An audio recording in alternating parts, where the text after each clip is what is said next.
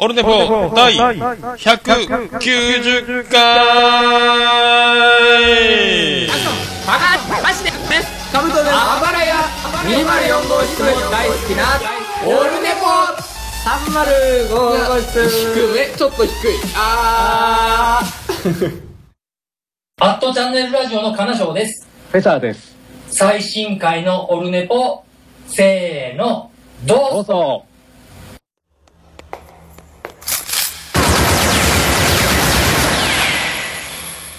オルネポ悪くないわよモンストラジ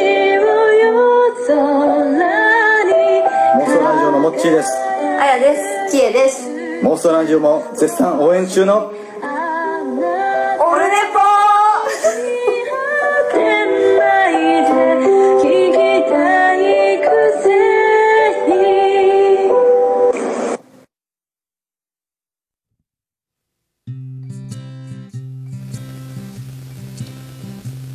チバチ言ってる。あ、どうも、あの、えー3月23日木曜日でございます。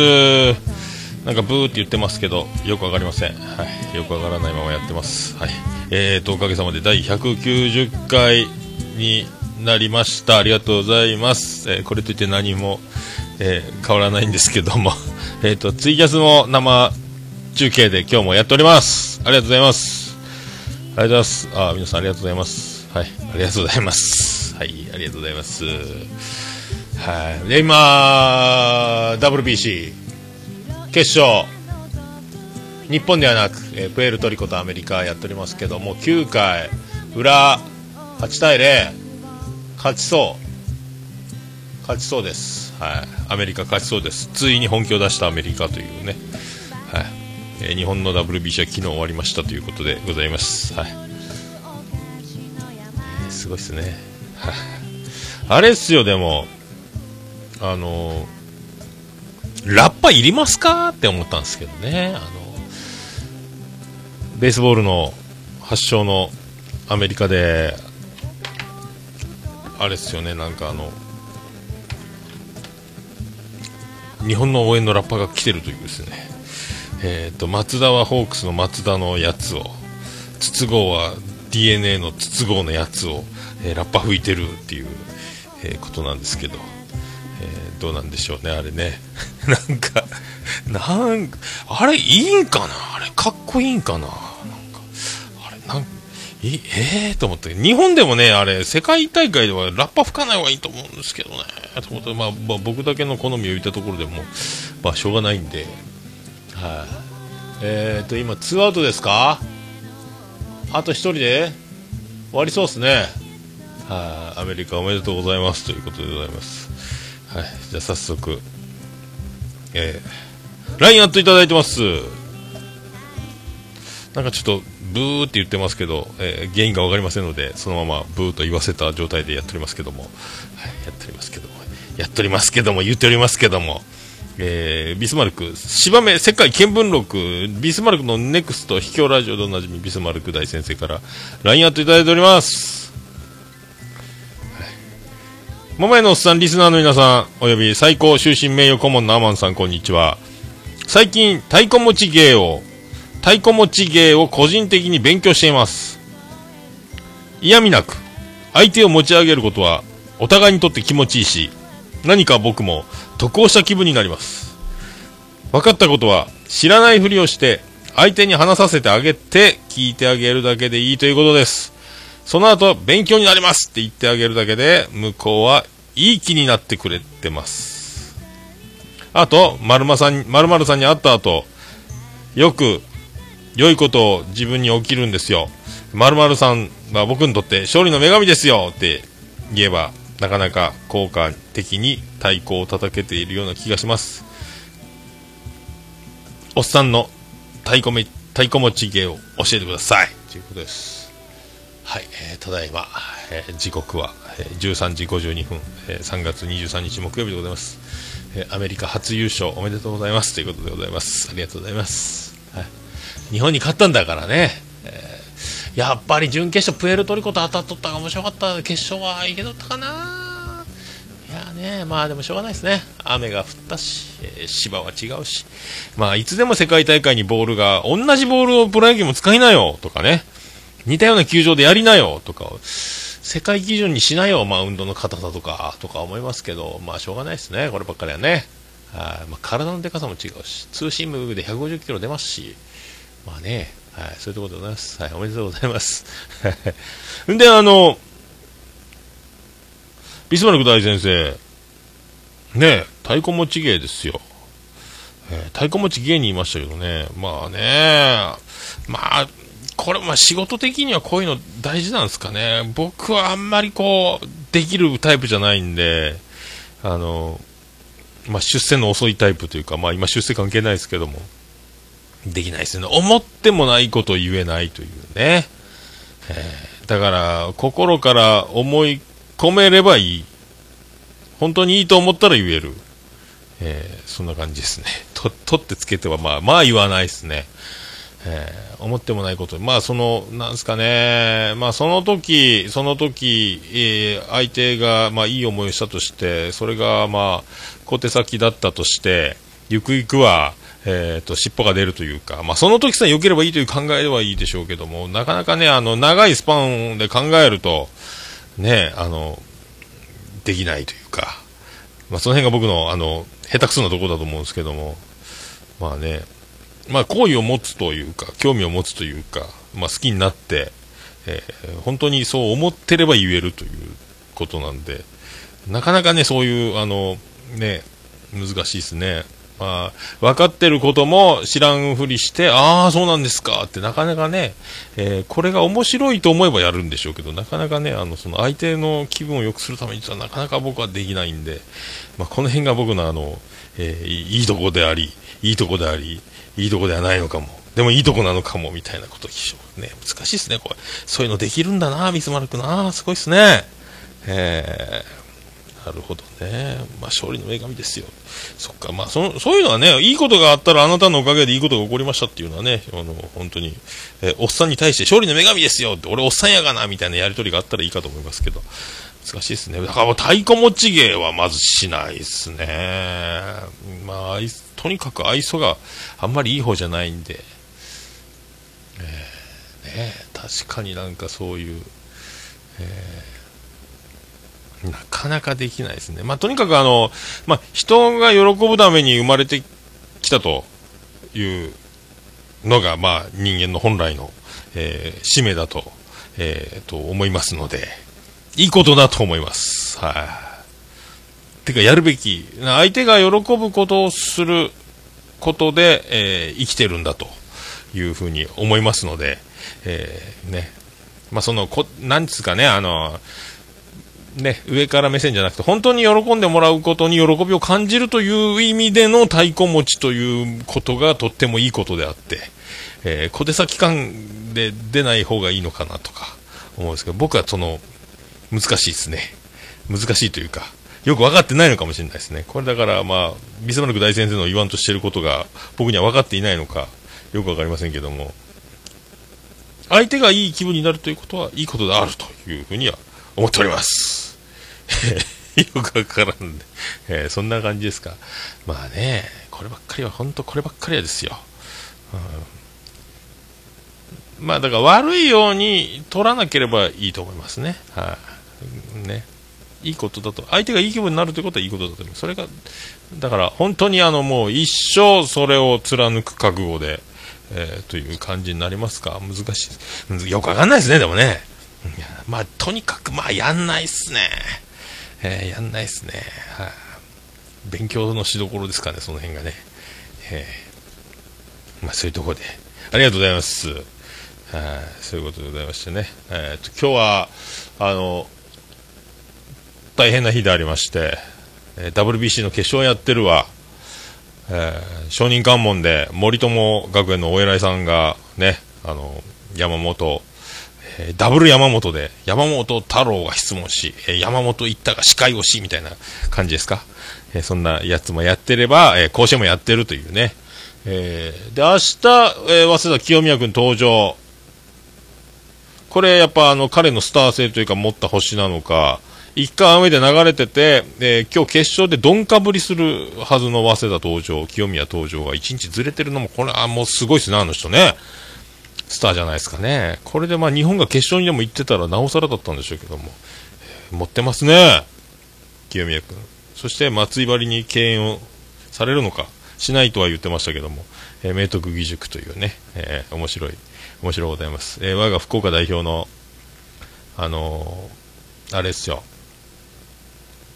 福岡大大堀も勝ちましたんで、えー選抜は初めて勝ったみたいに言ってましたけど、古豪、福岡じゃ古豪なんですけどね、久留米商業大堀、えー今回東海大福岡ですか、昔東海大五行ってたけど、よく出てたんですけどね、えーそれがやっとですよ。ね、古豪が。夏に合わせて九州国際大付属、あの、今、もうずっと連続で出てる旧国大は夏にピーク持ってくるやり方で、選抜は大体勝て、出てこないんですけども、どうなりますか、これね。だんだんちょっとこう、戦力が拮抗してきたんじゃないかなと、えー思っております。はい。まあ、WBC は、まあ、アメリカ優勝したけど、結構バレンティンってすげえなっていう、オランダ代表のね、ヤクルトの4番。強すんなって思いましたけど、えーなるほどね。なんか、バレンティン、すごいっすよ。あのスイング、そしてあの顔の前に来た時にあのめっちゃ怒ってる感じ、あの体の大きさから、なんから、これ、メジャーで通じるじゃないの？ってね、本人もなんかそんな気になってるみたいですけども、はい。まあそんな、そんな第190回、えーよろしくお願いします。桃焼きの桃屋プレゼント、桃屋のさんの。オールデザ・ネポーン。ててて、てててて、ててて、てててて、てて、てて、てて、ててて、ててと、福岡市東区前松原亀田交差点付近の桃焼きの店桃屋特設スタジオから今回もお送りしております。第190回、ちょうどでございます。ツイキャスもついでにやってます。どうもよろしくお願いします。ありがとうございます。た、てとっということたで、ございまして。ててて、まあ、190回だからといって、えー、何か特別な何かが、えーあるわけでもなく、えー相変わらずの、なんか、あの、どちらかり具合でございますけれども、えーどうすればいいのか、どうした方がいいのか、えーはやっぱりよくわかっておりませんけどね。はい、そんな感じで。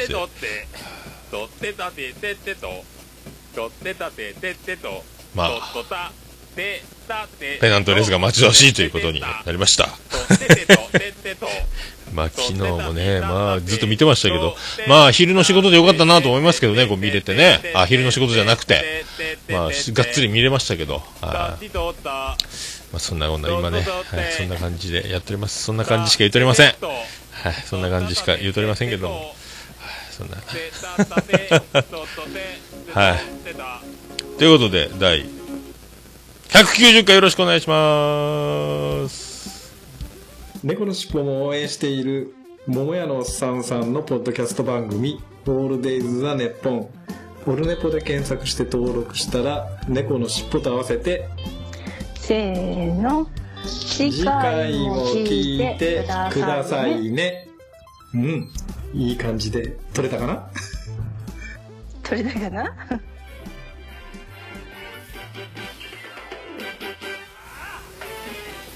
はい、お送りしております。第190回でございます。ありがとうございます。おかげさまで190回になっております。ありがとうございます。そんな日に、えー日本中、えー世界中大騒ぎという WBC 甲子園承認願問そして190回。持ってますね。持ってますね。ということでお送りしております。ありがとうございます。はい。えーね、次期監督、原辰徳でお願いしたいと、僕は思います。ね、えーゲットスポーツのあのインタビューでも、言ってましたけど、ゲットスポーツじゃないか、田中、爆笑問題田中のスポーツ番組、週末の。あれですね。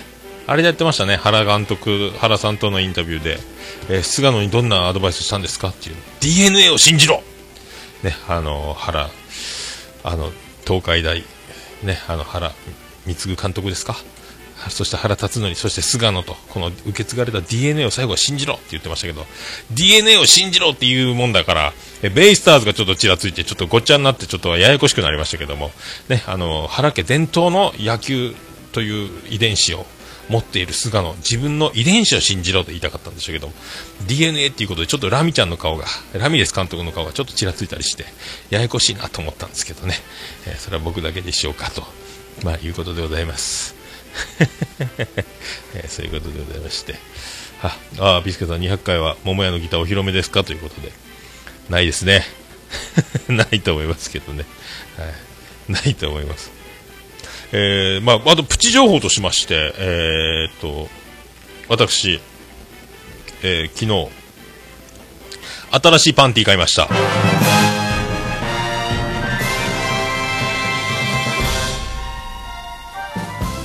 どうも、徳光和夫です。はい。まあ、そういうことなんですけど、新しいパンティを買いまして、まあ、ボクサー型のパンティなんですけどもね、あの、BVD 富士坊600何十円でスーパーのパンツ売り場に、スーパーにも食、ダイレックスに寄った時に、電化製品も、えっ、ー、と、医療品も食料品も、カー用品、グッズもいろいろ売ってるでおなじみの何でもスーパーなんですけども、700何十円って書いてて、LL、サイズ LL を買ったんですけども、レジ、レシート見たら300円になってて、まあ、まあ、得だからいいやと思ったんですけどね。え？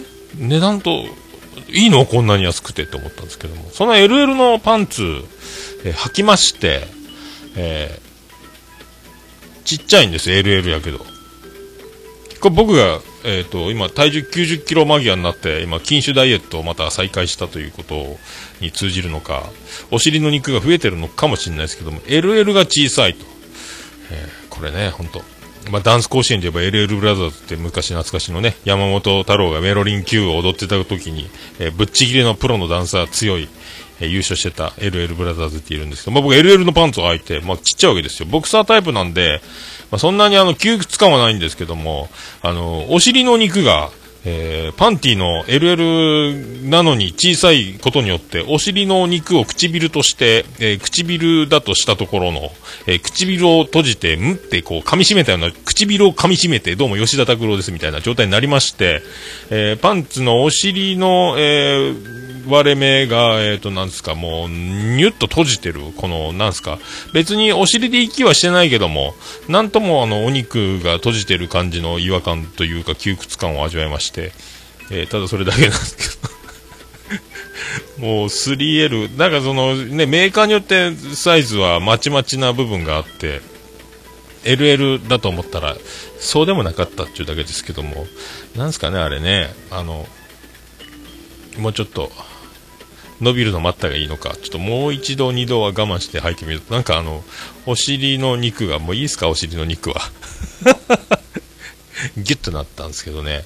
で、あの、その、まあ、レジで、そのね、レシート見たら値段が違ったってこと、まあ、あったんですけど、前、えっ、ー、と、週末、いつやったかな、あの、家の買い物、食料品を買いだめしようと思って、え、ー、と、仕事前にちょっとスーパーに寄って、家の、なんかお米、肉、魚とか、冷凍物とか野菜とか、ごっそり買い込んでたわけですけど、で、あの、なんか、お魚のコーナーに、でっかいあの、サメの切り身が、えー、ネギ塩タレ漬けとか、塩麹漬けとか、味噌漬けとか、なんかいろんな4種類ぐらい味がいろいろサメの切り身が、サメの切り身っつってもなんか結構手のひらサイズぐらい、結構な、えっ、ー、と、面積。で、結構厚みも2センチぐらいあって、もうステーキになるぐらいな、こう、切り身でバー売ってて、で、その塩麹バージョン4枚、えー、89円やったかな？1枚が。で、それを4枚、あの、トングで取って、あの、ビニール袋入れて、えっ、ー、と、カゴに入れて、会計に持ってったんですけども、え、ー、と、値段が、レジ持ってたレジのお姉さんが、こう値段が分かんなかったみたいで、あ、値段、枚数か。これ、青いビニール袋ですと中が見にくかったんで、そのサメの切り身が何枚入ってるかよく分かんないっていうことで、かさんこれ、何枚です ?4 枚ですね。あ、4枚ですよって言って。はいはいはい。で、それからちょっとレジのそのボタン操作を、あ、どこやったっけ？どこやったっけ？やってるわけですよ。で、どこやったっけ？どこやったっけ？っつって、えっ、ー、と、で、あの、レジ通してるときに、あの、数字、値段かけ、数量と商品名っていうのが、え、ー、と、表示されるんですけど、ピッピーって通すたんびに。で、あのね、え、ー、と、牛乳、1パックな百何十円とかこうレタス1個何十100円とかこう出てくる中に、えー、サメ89円4枚なのに、えー、枝豆なんとか189円かけ4あら100円多い。100円多いと思ったんですよ。え？やりやがったなって思って。でもいつもあのベテランのおばちゃんでえー、安定感があるおばちゃんで、僕、そのおばちゃんの時は安心して並んでるというのとおなじみのレジのおばちゃんなんですけども、えっ、ー、と、その日はマスクしてて、まあ、風邪で頭がぼーっとしてたんですかね、風邪気味をして、風邪薬を飲んで、週末の忙しい時だから出勤をしたのか、ミスったなというね、えー、今ミスったぞ。今見たぞと思ったんですけども、後でレシート確認して、あのー、って言うと混んでるし、で、あのー、この前あの、暴れラジオスさんで、えー、暴れラジオバン会でね、あのリコリコさんが、なんかそういう、え返金を後で安くなってるものを、値引きされたものを買ったのに、えー、それが値引きされてない状態でレジを通され、会計が終わり、すいませんってそのレジのおばちゃんのところに、いいもの申したらサービスカウンター行って言われて。サービスカウンター行ったサービスカウンター行った、たった何十円の差額だったけども、えらい待たされて、どえらい、えー、この費用対効果大爆発みたいなこと、えらい目に遭いましたって話を聞いてたもんですから、現場を抑えたすぐ、やっぱりこれ会計終わる前に言わなきゃ。今ならまだ会計が終わってないっていうとこで、すいません今、189円で出ましたけど、サメが。サメが。89円ですよね。え？え？ってなってですね。で、画面を見ながら、遡るおばちゃん、発見できず、え？サメ189円？サメ？サメ？サメ？ってこう一生懸命画面探してるわけですけども、画面に出てくるわけね。なんと枝豆スナック。なんか一個、あの、ビリジャン群青緑の65世と一緒にその時は行ってたんですけども、実母であります。えー、ビリジャン群青緑のが、なんかあの、カッパエビさんのミニ袋みたいな感じの枝豆スナック枝豆のちっちゃいあの、なんか、かっぱえびせんがちっちゃくなって4つ、4パック連なってるような、あの、子供の丸ボロじゃない、なんですか、子供の食べっ子なんとかみたいなお菓子みたいな感じなの。4つパックが繋がってるやつを買ってて、それが189円。たっけの買ってんなしかしと思ったんですけども、勝手にカゴに入れるなよ、この野郎と思ったんですけども、それをなんか1行間違ったのか、それかけ4になってるんですよ。だから、サメが今値段違ったよって言ったところで何のことかわかんないですよ。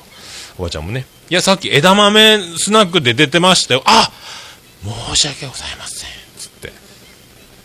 で、えー、打ち直してもらって、セーフ。事なきを得て。いやー、教訓がね、あポッドキャスト聞いてると、いろいろ勉強になって、こういう時にあのね、現場を抑えて、たまたま、えー、何枚ですかって言われたもんで、えー、4枚ですと、サメの枚数を答えて、で、その値段を打ってくれる画面を見たから、あら？って思ったんですけど、これ何もしないでぼーっとしてたらやっぱレシート見た後で後追いになったか、気づかないまんま、えー、帰ってたかのどっちかだったんですけど、もうなんかドヤ顔ですね、えー、やりました。発見しましたと。やったぞ。まあ差額はね、400円ぐらいですか。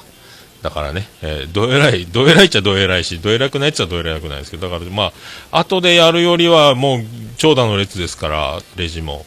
まあ良かったなって思って、まあそんなレジ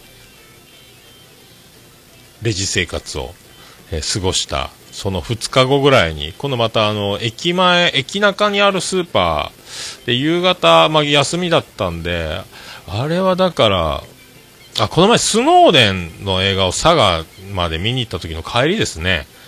え、ー、と、まあ、ビールとか、お刺身とか、買って帰ろうかと。家でご飯食べるから、なんかあの、晩ご飯のおかずはあれとしてもなんかちょっとなんか好きなの買ってきといた方がいいやろ。買ってくるよみたいな連絡してスーパーに寄って駅の改札出てすぐスーパーありますから、えー、そこであのお刺身とかビールとかで子供たちは最近あのノンアルコールチューハイみたいなほろ酔いじゃないやつゼロ角みたいななんかああいうのがのカシスオレンジ風ただのジュースですけどね。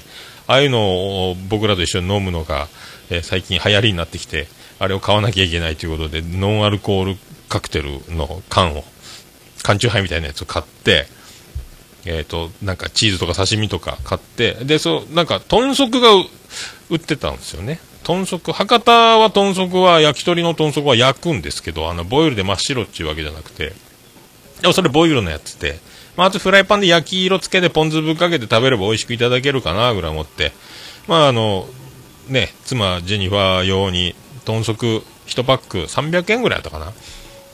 買うかと思って買っといて、カゴに入れて、で、まあ、レジ混んでなかったんで、まあ、あの、混んでないようなとこ並んだんですけど、そこの、え、ー、と、レジが、まあ、結構スラッと背の高い若い男の子で、えっ、ー、と、茶髪で、えー、色白で、で、マスクしてるんですけど、えー、高校卒業したてかな。一瞬女の子かなと思ったんですけど、でも、なんか、手のごつさと、えー、なんか、声で、あ、男だと思ったんですけど、えー、研修中っていうね、えー、名札、名札の横に研修中という、え、アルバイトさんですよ。まだ入ったばっかりなんで。でもまあ、レジに出てる以上、ある程度もう研修も積んで、ある程度できるから現場に立ってるわけで、まあ、研修中だからといって、あの、分け隔てなく、僕はそんなね、並びますよと、えー、研修中ですから。で、あの、レジは、あのー、なんですか、島ごと、なんか2台背中合わせて、後ろ、自分その、なんですか、2台レジ繋がってて、その若い子、研修中の子の後ろも背中合わせで1人、葵さんが、ベテランみたいな葵さんがレジをやってるという、その感じで、な、5、6島ぐらいあるんですよね。あの、2個、2個で1ペアみたいな感じでレジって。で、そんなんで、えー、並んでて、あのー、なんすか、あの、で、ずっと並んでて、で、ずっとピッピピってやって、えー、もう、まあ、研修中だとしても、バーコード通すだけですから、えー、野菜とか買うと、野菜は毎回値段違うから、こう、ね、あの、こう、部門を押すの大変でしょうけども、まあ、あと、そういうの買ってないんで、ピッピピピ通すだけでスムーズにいきまして、で、あの、豚足の、その、ジェニファーのために買った豚足の、えー、バーコードが通らない事件が今度は発生しまして、ちょうど、あの、なんですか、あの、発泡容器のトレーの上に乗ってラップしてあって、で、そのバーコードと商品名とグラム数と、えー、日付の書いた、えー、賞味期限とかの日付の書いたシールが、ちょうどラップのね、なみなみみたいなのに引っかかって、こう、波打ってて、バーコードが通らない。え、パニック。行列の人はどんどん増えてくる。パニックってその研修中の若いお兄ちゃん、通らない、通らない、通らないってなってるんですよ。え、どうしよう、どうしよう、助けて、助けて、助けて、助けてってなってるんで、一生懸命、えー、バーコードが通らない。通らなければ、数字で手で打てばいいじゃん。手で打つ。入らない。ビービーってずっとあのアラームブザーが鳴ってて、ビービービービーって。あ、おかしいおかしい。どうしようどうしよう。通らない通らない。僕はひたすら待ちぼうけです。ずっと通らんね。でもまあ、研修中だもの。ね、そんなことあるさ。僕別に今日休みだし慌ててないですよ。待ってますよ。ね。それ背中合わせの後ろには、ね、え、30代ぐらいですか。もう中堅ベテラン、もう背中越しに頼もしい背中が見えるわけです。えー、おいさん、おいさんもうベテランでしょう。だから、まあ、ね、あの安心ペア、なんかあったら俺が助けるからっていう、そのね、あの、打ち合わせのもとに、その現場に入ってるんでしょうから、えー、もうついにピンチだということで、えー、その、えー、ね、研修中の茶髪の色白の、え、身長高い、え、ね、あのマスクしてたら一瞬女の子かと思うぐらい綺麗な、え、今時の、え、中性的なそのお兄ちゃんが、その後ろの頼もしい、小柄な、がっちりした、えー、た、頼もしい背中のベテランの30代のおっさんに、すいません、すいませんって肩を叩いてですね、ちょっと豚足が通らないんですけど、つって、お何何？って振り返ったその、おいさん、名札に、研修中 えー、危ないっす。研修中二人で一島やってるという、そのね、背中合わせで。危ねおい、研修中だったよ、このおいちゃんと思って。マジか、マジか、マジか。そこでちょっと僕動揺が走りまして。研修中？二人で研修中やん。大丈夫？ね？俺、番号手打ちして、部門を、えー、豚肉で押せばいいよ。打ちました。打ちましたよっていうわけですよね。パニックってなるわけです、二人で。もうどうにもならない。どうしよう？え、もう一回、かしかして、ピッピッ。で、レジ、で、その、た、ね、あの、研修中だったということが判明した、その、えー、頼もしい背中のおいさんは、自分のレジのところの会計を途中で止めて、そこの列並んでるんですけども、いっぱい並んでるんですけども、ちょっとすいませんね、つって、えー、そのお兄ちゃん、え研修中と研修中で二人で、ピッピピッピ、おかしいな、おかしいな、あれ、あれってもう延々やってるわけですよ。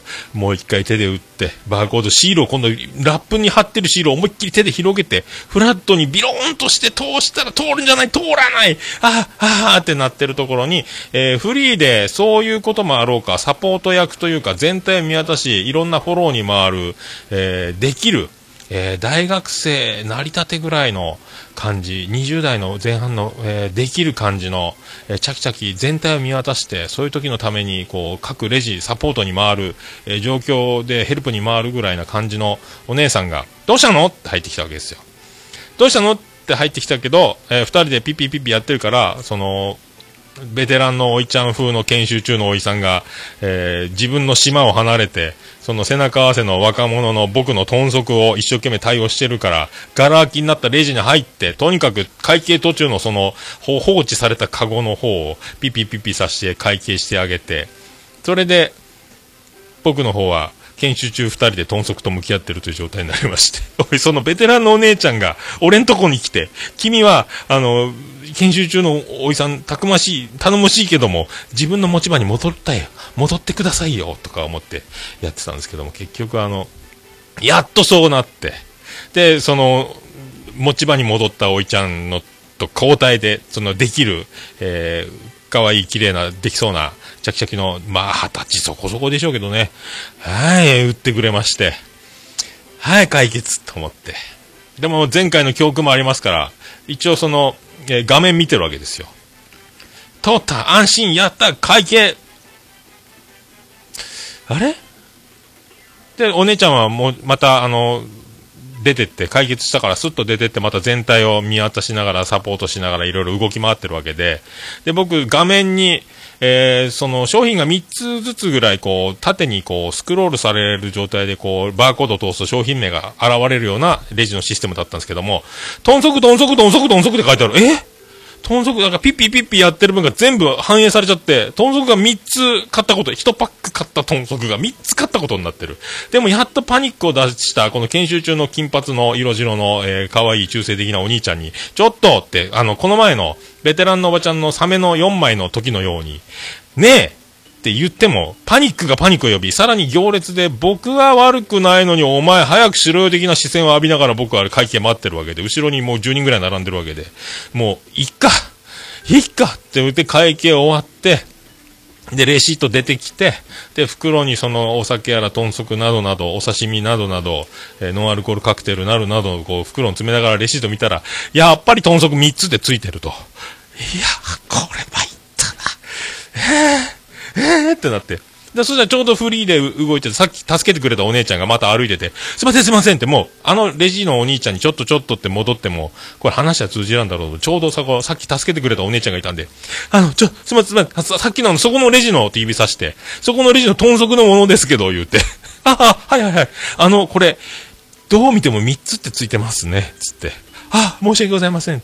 え、つって、あの、なんか別の、なんか、サービスカウンター用のレジみたいなところにそのレシート持ってって、え、差額を速やかに、もうものの1分もかかんないですね。えー、すぐジャラジャラと出してくれて、えー、セーフ。セーフっていうことになりましたけど。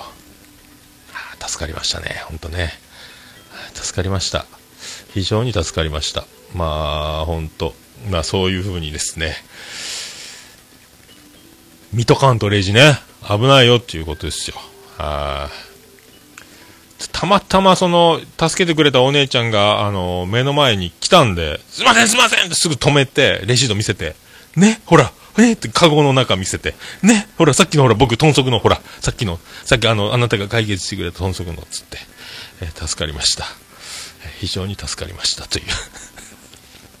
だから、レジはね、あのー、便利になってますから、間違うわけがないっていう、その、もうバーコード通すだけですから、どんどんシステムも進化して、で、あの、お年寄りの小銭を出すタイミングとか、会計も速やかになるように、セルフ、えー、セルフ会計システムみたいなのよくありますし、安心して、ね、やればいいんですけど、まあ、まあ、ここ、その2、3日でレジ、そんなに食らいましたね。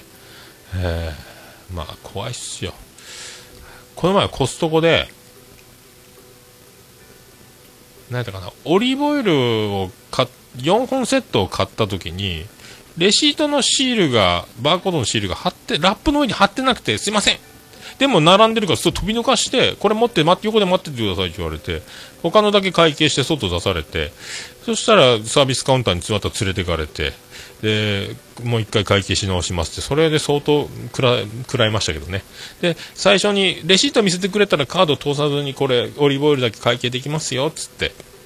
ありがとうございます。って会計終わって、で、オリーブオイル、だいたいコストコ出るときは、えー、買った点数のレシートと商品の数が合わないと出してくんないので、えー、いっぱい買い物があるのに、オリーブオイル買った 1, 1点だけのレシートだけを渡されて、さっきのレシートを取り上げられた状態で、あら、さっきのレシートいいんすか？って言ったら、もう、ま、無視でまたどっか消えちゃったんですよね。え？え？ー、ってなってパニックになりましたけど。また違う、あの、偉そうな、えー、現場を司ってるようなおいちゃんに、あの、これじゃあ外出れませんよね。申し訳ございません。レシート、あ、あ、ありました、ありました。こちらお持ちください。どうぞ、大変ご迷惑をおかけしましたとか、最近レジ運がついてるという、えー、話でございますけど、えー、3発、えー、最近レジ食らいました。はい、いろいろね。あと、あの、天草大王が来ないとか、いろいろそういうのもありますけども、まあね、みんな生まれてきたんだからいいじゃないかということでございますよ。はい。ね。人間だものね。まあそんな皆さん幸せになって、えー、幸せな家族のもとに生まれてきて育ち、社会に出て、えー、働き、えー、レジの前に立つ。ね、お互い、えー、ね、買う側、えー、ね、売る側に分かれる。そんな、ね、そんなことがありますから、まあ、そんな歌をお届けしましょうか。はい、そんな歌をお届けします。ビアンコネロで馬の骨。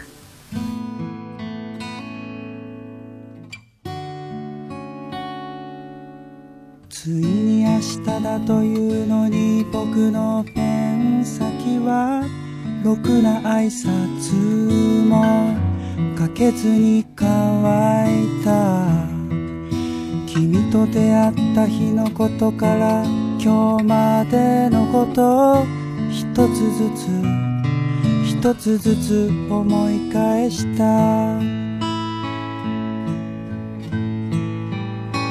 目も合わせずに小さな声で二人でいればいつでも楽しいねってそんな面影に目を凝らしながら探しては見たけれど。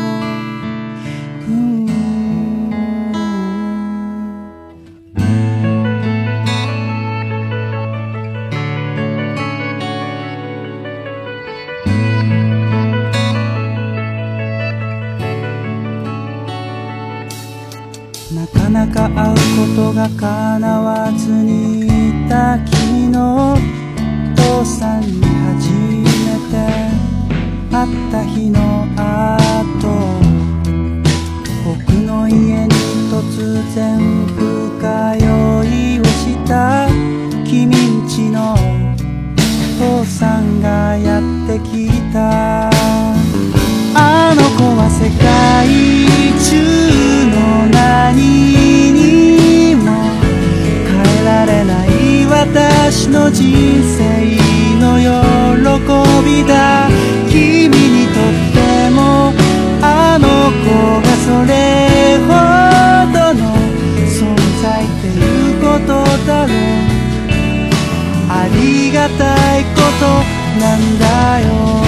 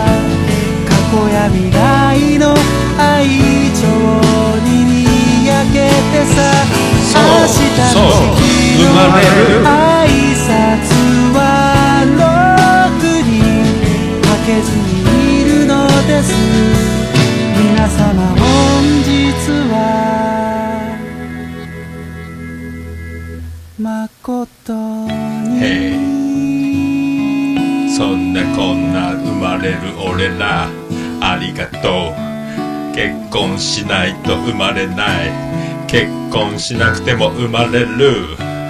よくわからない。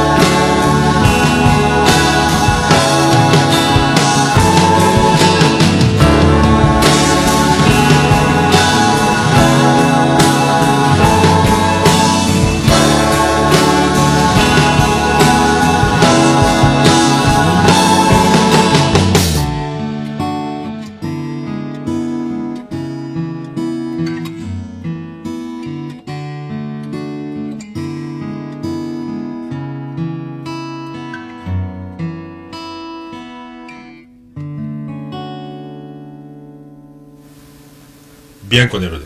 馬の骨。第190回。思いつき。飛び込みバージョン。お送りしました。もうオルネポ聞かなきゃでしょ？はい、ということでお送りしております。まあそんなこんなで、まあ最近レジ運やら、その会計運が、まあいろいろ、金運ということにしておきましょうけども、ついてますけどね。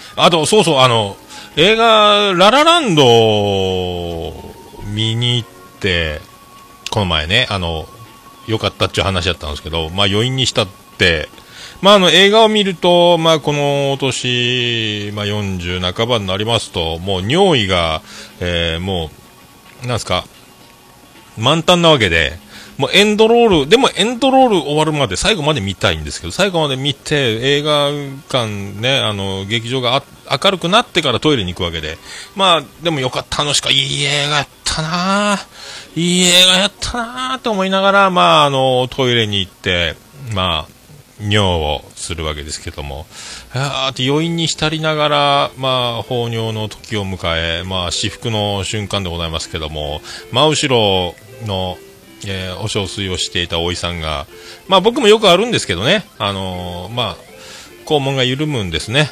あの、おしっこしてブーって、その、もう余韻に浸って、ララランドを見終わった人たちでごった返すトイレ、背中合わせ、え、へをこかれ、ね。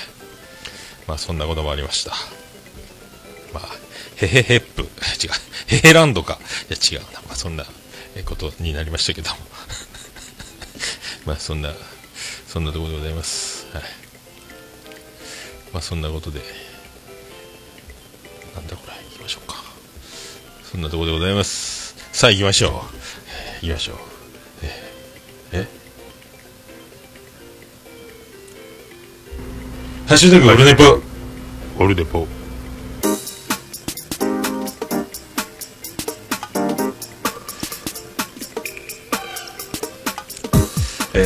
どうも、クリス・ペプラです。音が混ざっておりますけども。はい。えこのコーナーは、え、ツイッターハッシュタグで、ハッシュタグオルネポでつぶやいていただきました。ありがたいつぶやきを紹介するコーナーでございますはい、猫やんいただきました。猫やん、猫缶電子版、えー衝撃の最終回発表という、えー引っ越しのついでにやめますみたいなね。新しい番組始まるそうですけど、またその時は、その時でお知らせするんだと思いますけどもね。はい。猫やんいただきました。えー第188回、うちのシリも、桃屋のおっさんの平成10年に反応して起動してしまったっ iPhone のシリがね。ヘイシリっつったら動くんですけど、あ、いいか、ヘイシリって iPhone に向かって言っちゃった俺。動 iPhone、iPhone が止まるという、え事件が起こりました。どうしよう、えそういうことが起こったということです。はい。言う、そう、言うたらいかんね。ヘイシリ言うたら止まるっちゅうね。あ、まだ、まだ言っちゃった。iPhone よ。仕事中だから、収録中だから、動かんでいいから、ね、ノーシリでお願いしますよ。はい。あ、そうそうそう。で、えっ、と、えっ、とね、リプライいただいてたのを、えっ、と、飛ばしておりまして、それを、えーさらに、写メで収めとったのが消えちゃったということで、リプライを探せということになりますけども、ラジアのミス店長からね、えーリプライいただいてて、えーありました。えっ、と、ラジアのミス店長いただきました。メールでラジアを取り上げていただき、また、ポッドキャスト購読いただき、ありがとうございます。えー筋肉武闘派な小路まこさんエピソードもまたいつか取り上げようと思いますわらということでありがとうございます。はい、これ読むの忘れておりました。えーミス店長。ラジアってひらがなのラジアに、えーリニューアルでホームページもあの作りリニューアルということで番組も新しい場所からの配信ということになったという、えっ、と、ポッドキャスト事前多戦知りませんの188回分での紹介ということになりましたけどね。はい。それを抜けておりました。はい、ありがとうございます。で、ガンダルさんいただきました。えー、逃げ恥最終回無事見れてよかったですね。で、私はいつからテイタンさんにということで、はい、これやってしまいましたね。あの、ツイッターの方では、あの、訂正を、えー書いておりましたけども、え前回、あの、なぜか無意識にテイタンありがとうって言っちゃったというね。ガンダルフさんに逃げ恥の最終回の DVD を送ってもらったというサプライズで桃屋に突然届いた開けてみると逃げ恥の最終回の入った DVD だったというガンダルフさんからのやつをテイタンありがとうみたいになってましてなんであのーこれねよくあるんですけど聞き直さないともう何喋ったか覚えてないんですけどそういうことなんですよ。はい。まああのポッドキャストあるあるだと思うんですけど無意識にもう喋っちゃってるんですよ。意識とは別にもう喋っちゃってるんで、えー本人気づいてないまんま喋っちゃってる。よくあの番組名読み間違ったりとかもありますけど、結構だから自分が意識してない状態で読んでるんですよね。言っち言っちゃってるんですよね。だからもう言い間違ったことすら、これだから相方さんとか複数収録でやってればツッコミが入るとこでしょうけど、一人でやってると全くその無意識にわーって喋って駆け抜けて、えー配信して、えーと、再生すると、何言ってんだお前っていう自分のことにびっくりすると、えーっていうね。多分、まあ、その前回は佐賀に映画を見に行ったという、佐賀といえばもうね、あの巨匠、画伯、テイタン画伯なんで、それで、そっちの方に引っ張られちゃったのかもしれないですけども、えー大変あの、ガンダルさん申し訳ございません。本当あの DVD ありがとうございました。おかげさんであのもう感動の最終回が見れましたんで、逃げ恥。はい、ありがとうございます。えーこの場借りてもうもう一度、えーガンダルさんありがとうございます。はい。またよろしくお願いします。何をっていうことですけど。ありがとうございます。カステルさんいただきました。ポッドキャストオールネポ189回拝聴えー好き嫌いと食べ物アレルギーを一色たにして話すのは誤解を招きやすいので、気をつけないといけないと思いましたん。ということでありがとうございます。非常に危ないです。これはあの、前回のビスマルク大先生の LINE アットからの、えーね、好き嫌いがない僕は面白みがないみたいな話だったと思うんですけども、まあ、僕もだから、まあね、あの、カステルさんのおっしゃる通り、本当にあの、好き嫌いとアレルギーを一緒たにするのは、えー誤解を招きやすいので気をつけないかんなという、えーことでございまして、まあ、僕もあの、そういうところを完璧に、あのね、えーケアして、えー好き嫌いとアレルギーを、えー一緒たくに話し、ね、ちゃんと、えー完璧に、えー、話せたと。アレルギーと、好き嫌い。好き嫌いとアレルギーっていろいろね、表裏一体、一緒くにされると、えー、食べられなくて、えー、食べれないのと、嫌いだから食べないのは違うんだというね、えー、僕もそういうところを、えー、バッチリ、えー、前回言えたんじゃないかなという、えー、ことでございますけども。カステルさんごめんなさい。はい。ごめんなさい。はい。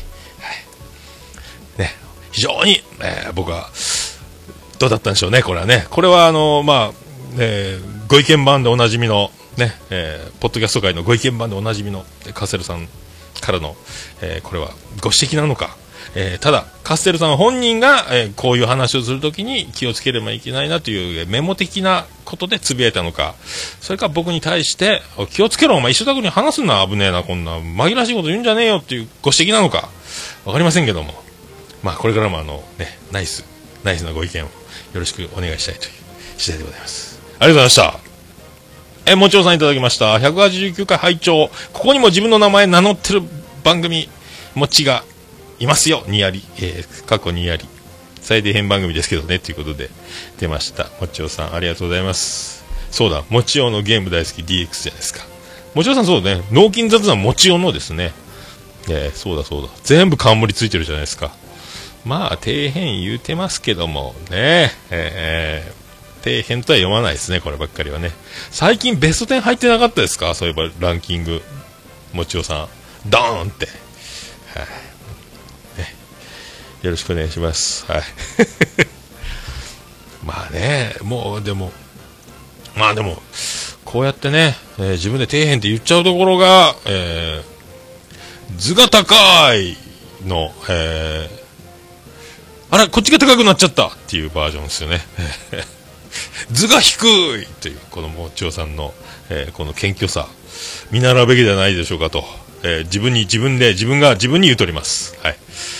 僕、最高峰とは言っておりませんけどね、自分、オルネポがね、えー、僕もなかなかな、なかなかな、えー、まあ、底辺ということにすると、底辺なのかもしれないですけども、ある意味最高峰といえば最高峰なのかもしれないですけども、まあ、こんなね、えー、取り方してる人は、なかなか、なかなかいないんで、まあ、異端児っちゃ異端児なのかもしれないですけどね。まあ、あの、これでしかやりようがないんで、あの、今後ともよろしくお願いします。冠つけましょうみんなね。えー、冠ついてなくても冠つけて言っちゃうっていうことをしましょう。ね、勝手にね。そういうことにしましょう。ありがとうございました。だから、えー、ガンダルフの、猫の尻尾ポッドキャスト。そっか、猫好きさんもいるか。猫好きの、じゃ違うな。難しいな。そうなってくるとね、そうなるんですよね。いろいろありますね。ありがとうございました。え、ケンチさんいただきました。189回拝聴ピョンチャンオリンピックまで1年となりましたね。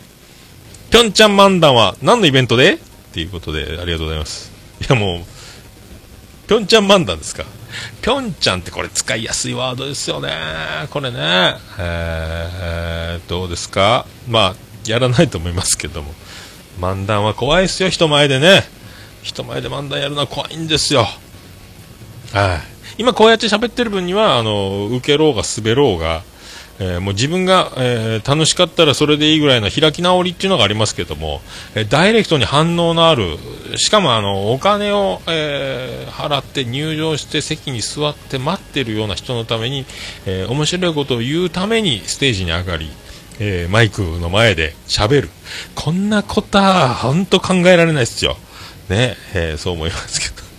怖いっすよね。まあね、考えて発表するのは、ポッドキャストで発表する分には、ぴょんちゃん漫談はできると思いますけどね。はい。まあ、そういうのをね、や、やってみるのもいいかもしれないですね。はい。いつか、いつかですね。はい。考えておきましょう。ありがとうございました。DY さんいただきました。189回拝聴レモネードの夜、ありがとうございました。普通に聞いてて、普通に曲紹介あって、普通に流れてたので、びっくり。いやー、嬉しいもんですね。ミュージシャンみたいやんわらわらっていうことで、ミュージシャンやんかいっていうことですけど、DY さんね。えー、そうそう。えー、DY さんに、えー、事前に何も通達することなく、えー、勝手に、まあ、いつでも使っていいよっていうことを、えー、許可はいただいておりましたんで、えー、勝手に、えー、もう予告なくかけちゃう。曲を選ぶ基準というのが僕に特になんか、なんとなくこの自分の気分なんですよね。もうそれでしかないんですね。なんかこんな時は、レモネードの夜をかけたいなという感じになったので、えー、使わせていただきました。はい。ありがとうございました。はい。ジョインサークル絶賛 iTunes、Amazon 等で販売中でございます。えー、皆さんよろしくお願いします。はい。ね、ありがとうございました。え、ピースケさんいただきました。189回拝聴えツイキャスのエコーがすごくて終始笑ってしまいました。笑っていました。放送版もそうなってたらどうしようと思って聞いておりました。笑っていうことで。あ、そうそう、これね、あの、パソコンのマイク、内蔵マイクが生きてて、えー、跳ね返ってマイクも両方鳴ってたっていう。これね、あの、Windows のなんか更新が入ると再起動した時に、そのマイクの、えーと、ミュート設定が全部、えー、一回、ふる、なんですか、振り出しに戻っちゃうみたいなことがあって、気づかずにやっちゃったっていうので、ずっとなんかあの、ツイキャス上では、えっ、ー、と、なんかずっとこんな状態で音が回ってたっていうことになりますね。はい。ありがとうございます。そんな感じですよ。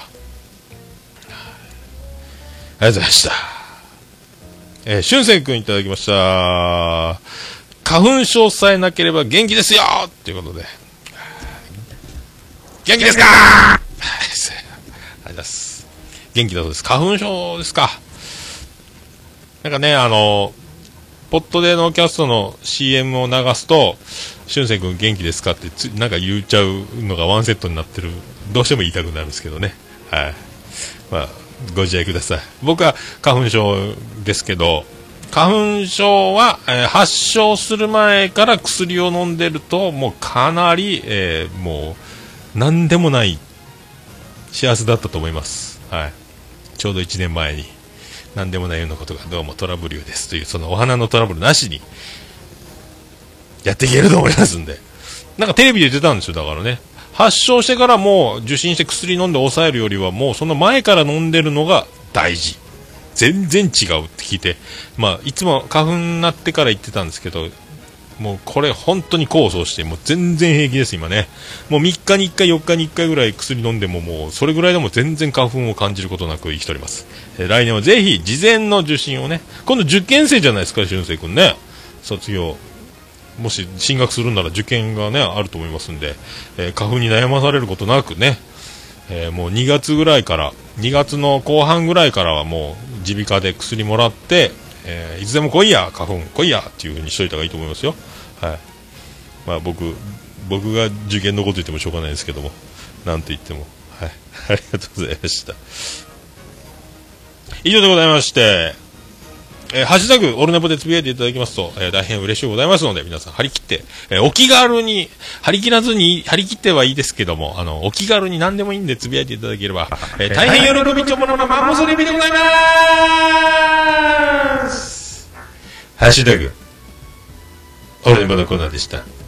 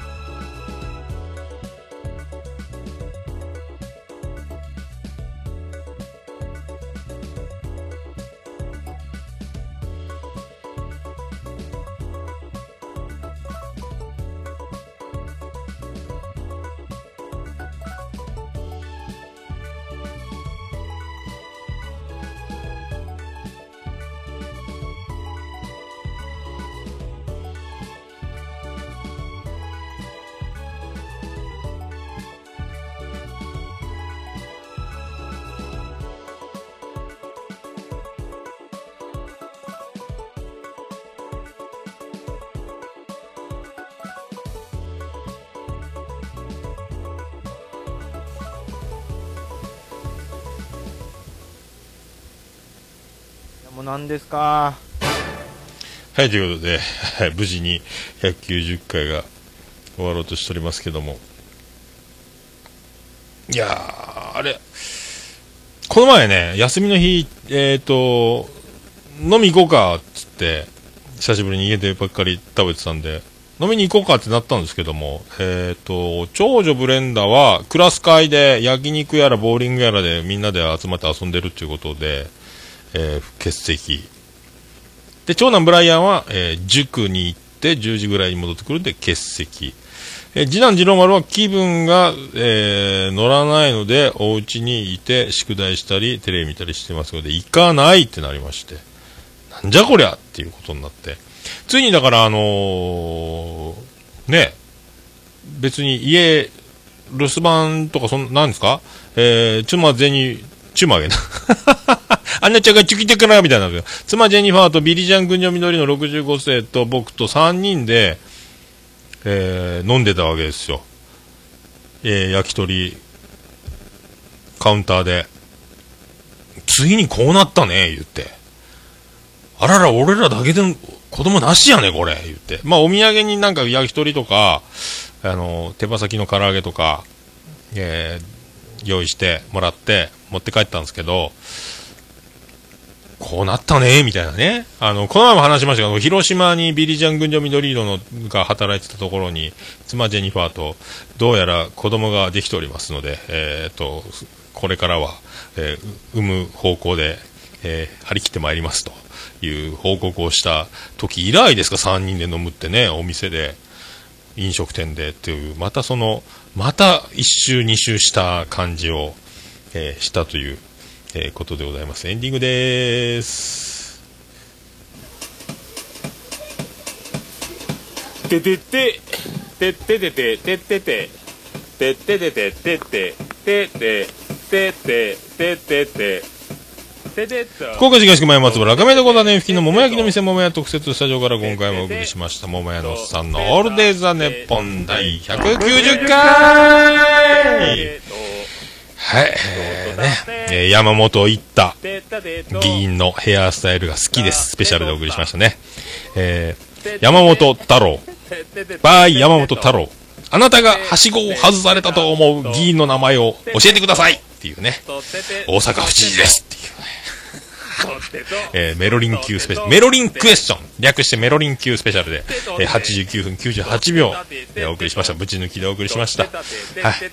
ということで、まあ、あの、ね、あの、北の国からに僕今、どっぷりハマっておりまして、まあ、その、詳細は、あの、しげももの方で今、北の国からばっかり言ってますけども、いやーね、面白いです。あ、そうそう、あの、ポンタチビタさんのおかげでですね、全巻、北の国からをいただくことになりまして、えーと、今もうね、この前も一気にまた4話ほど見まして、今8話ぐらいまで進みましたけどね、えー、もう、年、年末、年を越しましたね、えー、五郎さんたち。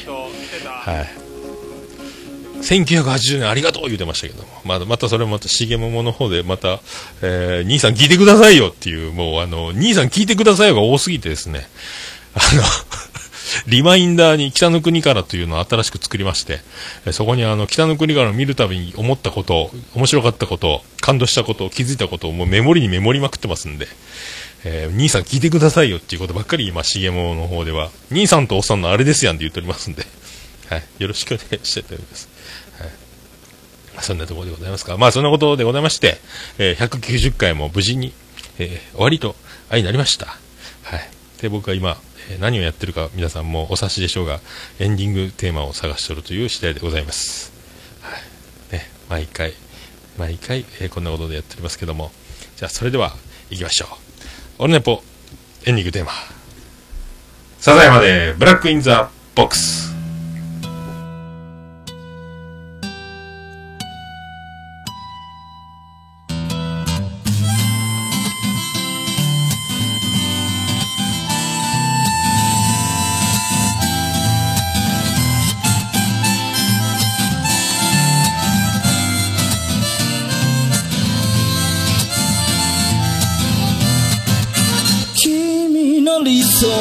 初めから来ちゃいないさ。重ね合わせてばかりじゃ剥がれてく並べ立てたのは今までの理由だろう。そんなものよりも今を聞かせて。答え合わせならまだ早すぎる未来など見間違えるものさ行方不明のままの機能を探すより素敵なことを語ろう。悲しみは分かち合ってゆけるものじゃない。ブラックアンビューティー鳴らすのさ誰に届くはずもない。この夜を埋める。二人だけのわがままなリズムでブラックアンビューティー。歌うのさ誰に届くわけもなく消えてゆく。声を拾い集めた継ぎはぎだらけのブルース。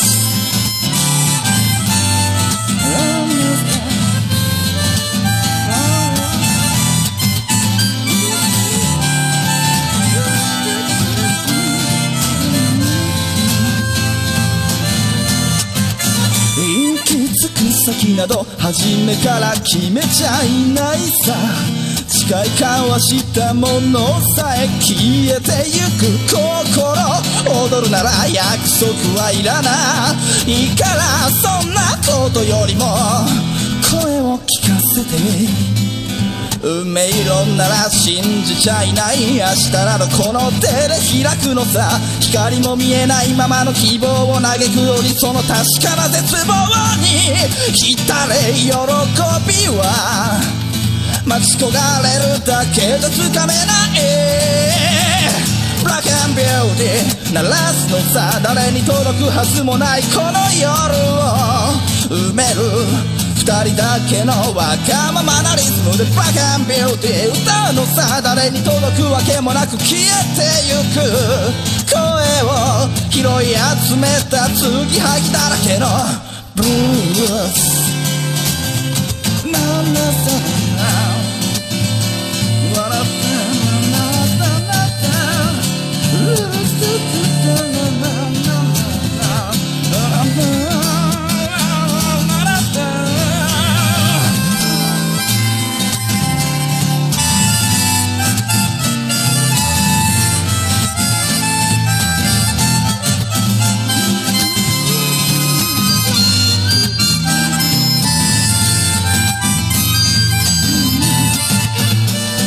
何を信じることにも疲れた初めから何もなかったのだろう行方不明のままの昨日から抜け出さずにいたのは僕の方。光などどこにもない。まして闇などありもしない。瞬き一つで変わる。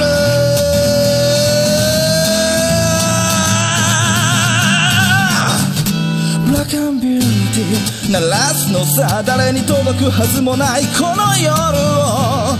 埋める二人だけのわがままなリズムでブラックアンビューティー歌うのさ誰に届くわけもなく消えてゆく。声を拾い集めた継ぎはぎなままのブラックアンビューティー The Bomb Lady 消え失せるばかりのこの夜を。埋める埋める。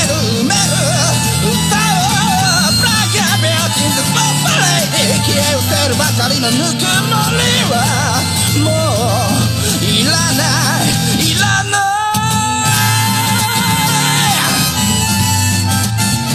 ブラックアンビューティー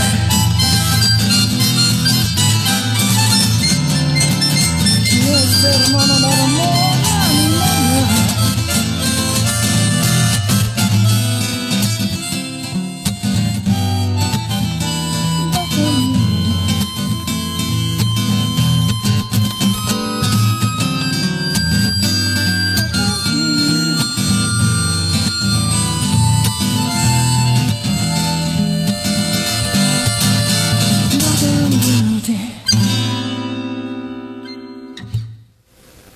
それでは皆さんまた夢でお会いしましょう。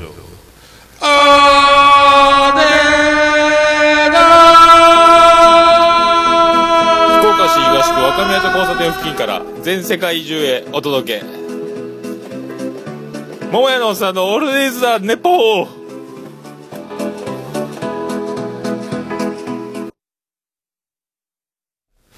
アメリカおめでとうございます。リゼンドサーファーユーです